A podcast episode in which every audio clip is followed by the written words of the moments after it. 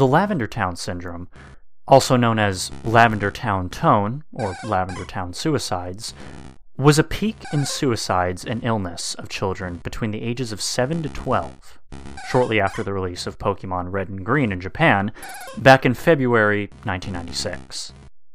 Rumors say that these suicides and illnesses only occurred after the children playing the game reached Lavender Town, whose theme music had extremely high frequencies. That studies showed that only children and young teens could hear since their ears are more sensitive.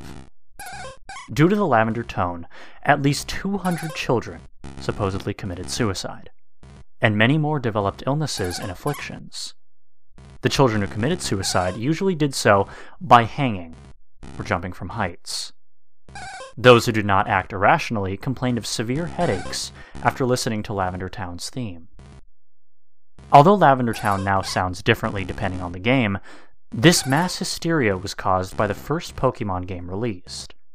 After the Lavender Town tone incident, the programmers had fixed Lavender Town's theme music to be at a lower frequency, and since then, children were no longer affected by it. One video appeared in 2010, using special software to analyze the audio of Lavender Town's music.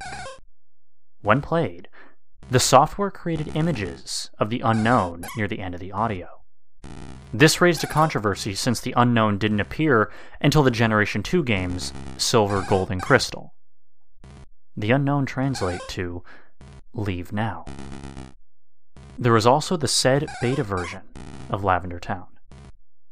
It is said that in the beta version of Pocket Monsters, some kids tested the game. This is the video of the beta version of Lavender Town.